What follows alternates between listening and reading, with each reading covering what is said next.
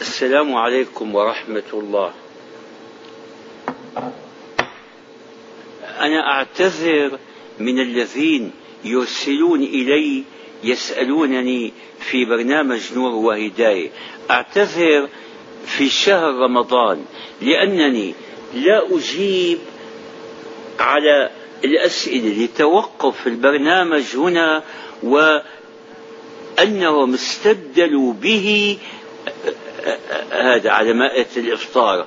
الناس يكونون في النهار غالبا يعني يكونون نائمين، إلا إذا جاءت رسالة عاجلة. فجاءتني رسالة بالأمس من رجل يعني أعرفه ولا أسميه بالطبع لأنه ما أحب أن يذكر اسمه، يقول بأنه خلاصة رسالته توالت عليه المصائب و وشدائد، سماه نكبات وكوارث، وفي الواقع ما هي كل هذا.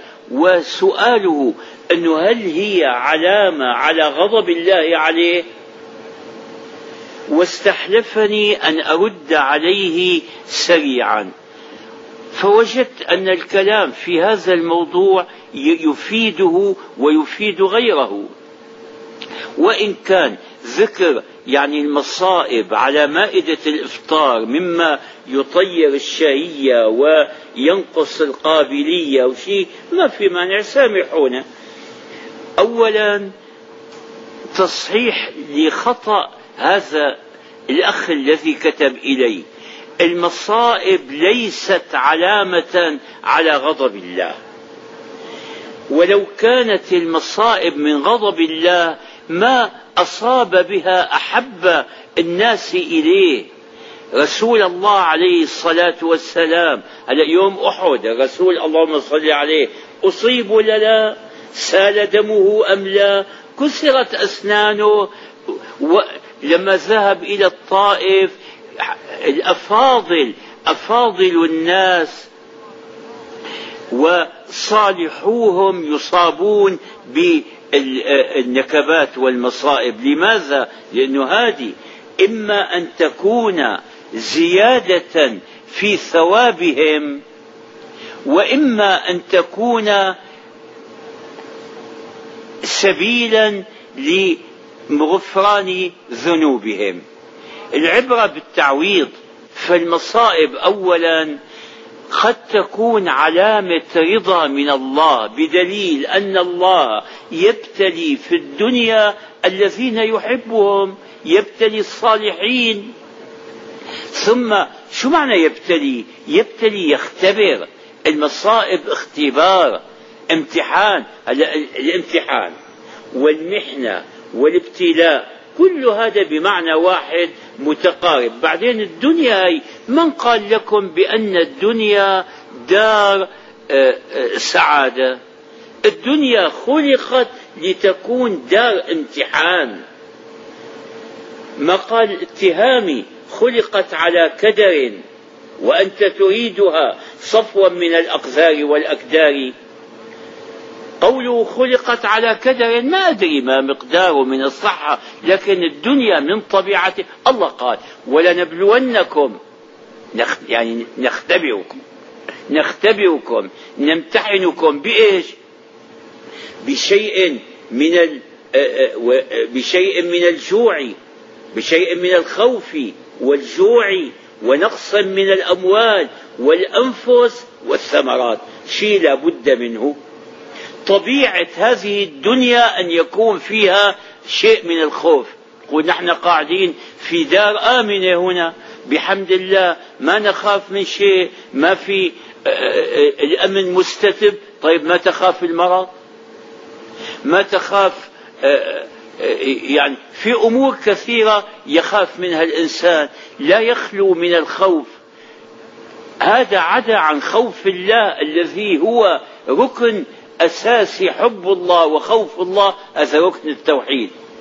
والجوع بتقول طيب هذا اللي يملك الملايين ليش لا يجوع؟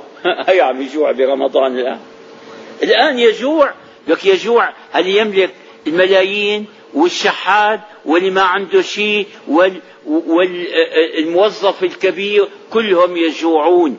إذا الدنيا فيها جوع، أقل الجوع جوع رمضان. ونقص من الأموال، من الذي يضمن أن يبقى ماله كما هو؟ المال منين جبته أنت؟ هلأ اسألوا القابلات بمستشفيات الولادة، أنه في مرة ولدت امرأة طلع الولد ويحمل معه صندوقا فيه ذهب، أجر الدنيا عاريا، جاء عاريا ما معه شيء. الله أعطاهنا الثياب، والله أعطاهنا المال، وأعطاه هالأشياء هذه كلها. هل فاللي أعطى قد يأخذ. إذا لابد. وبعدين الأنفس، في حدا في الدنيا ما مات له عزيز عليه أثير لديه؟ في ما في أبدا. إذا المصائب لابد منها ما دامت واقعة. ماذا يكون موقفي منها؟ مصيبة وقعت، إما أن يسخط أو أن ينطق بكلام يعني يضره في دينه، ويضرب رأسه في الحيط، يشرب ماء البحر. المصيبة وقعت، ما تستطيع أن تدفعها، وقعت وخلصت. إذن أنت بين حالين، إما أن تصبر عليها وتطلب التعويض من الله، وإما أن تحمل المصيبة وتطلع بلا شيء، ما تطلع شو بيقولوا بلا حمص من المولد ولا إيش، ما أدري. نحن ما نوزع الحمص أساسا في الشام، مثل مصري ما أعرف منشأه منين. في حديث أحفظه أن المؤمن يكون مرضه زيادة في درجاته وحسناته، الكافر يمرض كما يمرض البعير. هل الحيوان يتألم إذا مرض، لكن لا يتكلم، يحمل الألم ثم يشفى منه. الكافر يحمل الألم وقد يحمل فوقه إذا تكلم إثما. ولذلك أقول لمن يصاب بمصيبة أن المصائب هذه في الدنيا لا بد منها، لا بد منها. فالإنسان إذا أصيب بشيء يذكر من هو أشد مصابا منه. بعدين المصائب هذه إذا صبر عليها نعمة، نعمة نعمة لأن فيها إما رفع درجة وإما تكفير خطيئة وسيئة. ومن منا الذي ليست له سيئة ولم تقع منه معصية؟ فأقول للمصابين اصبروا والثواب من الله. والسلام عليكم ورحمة الله.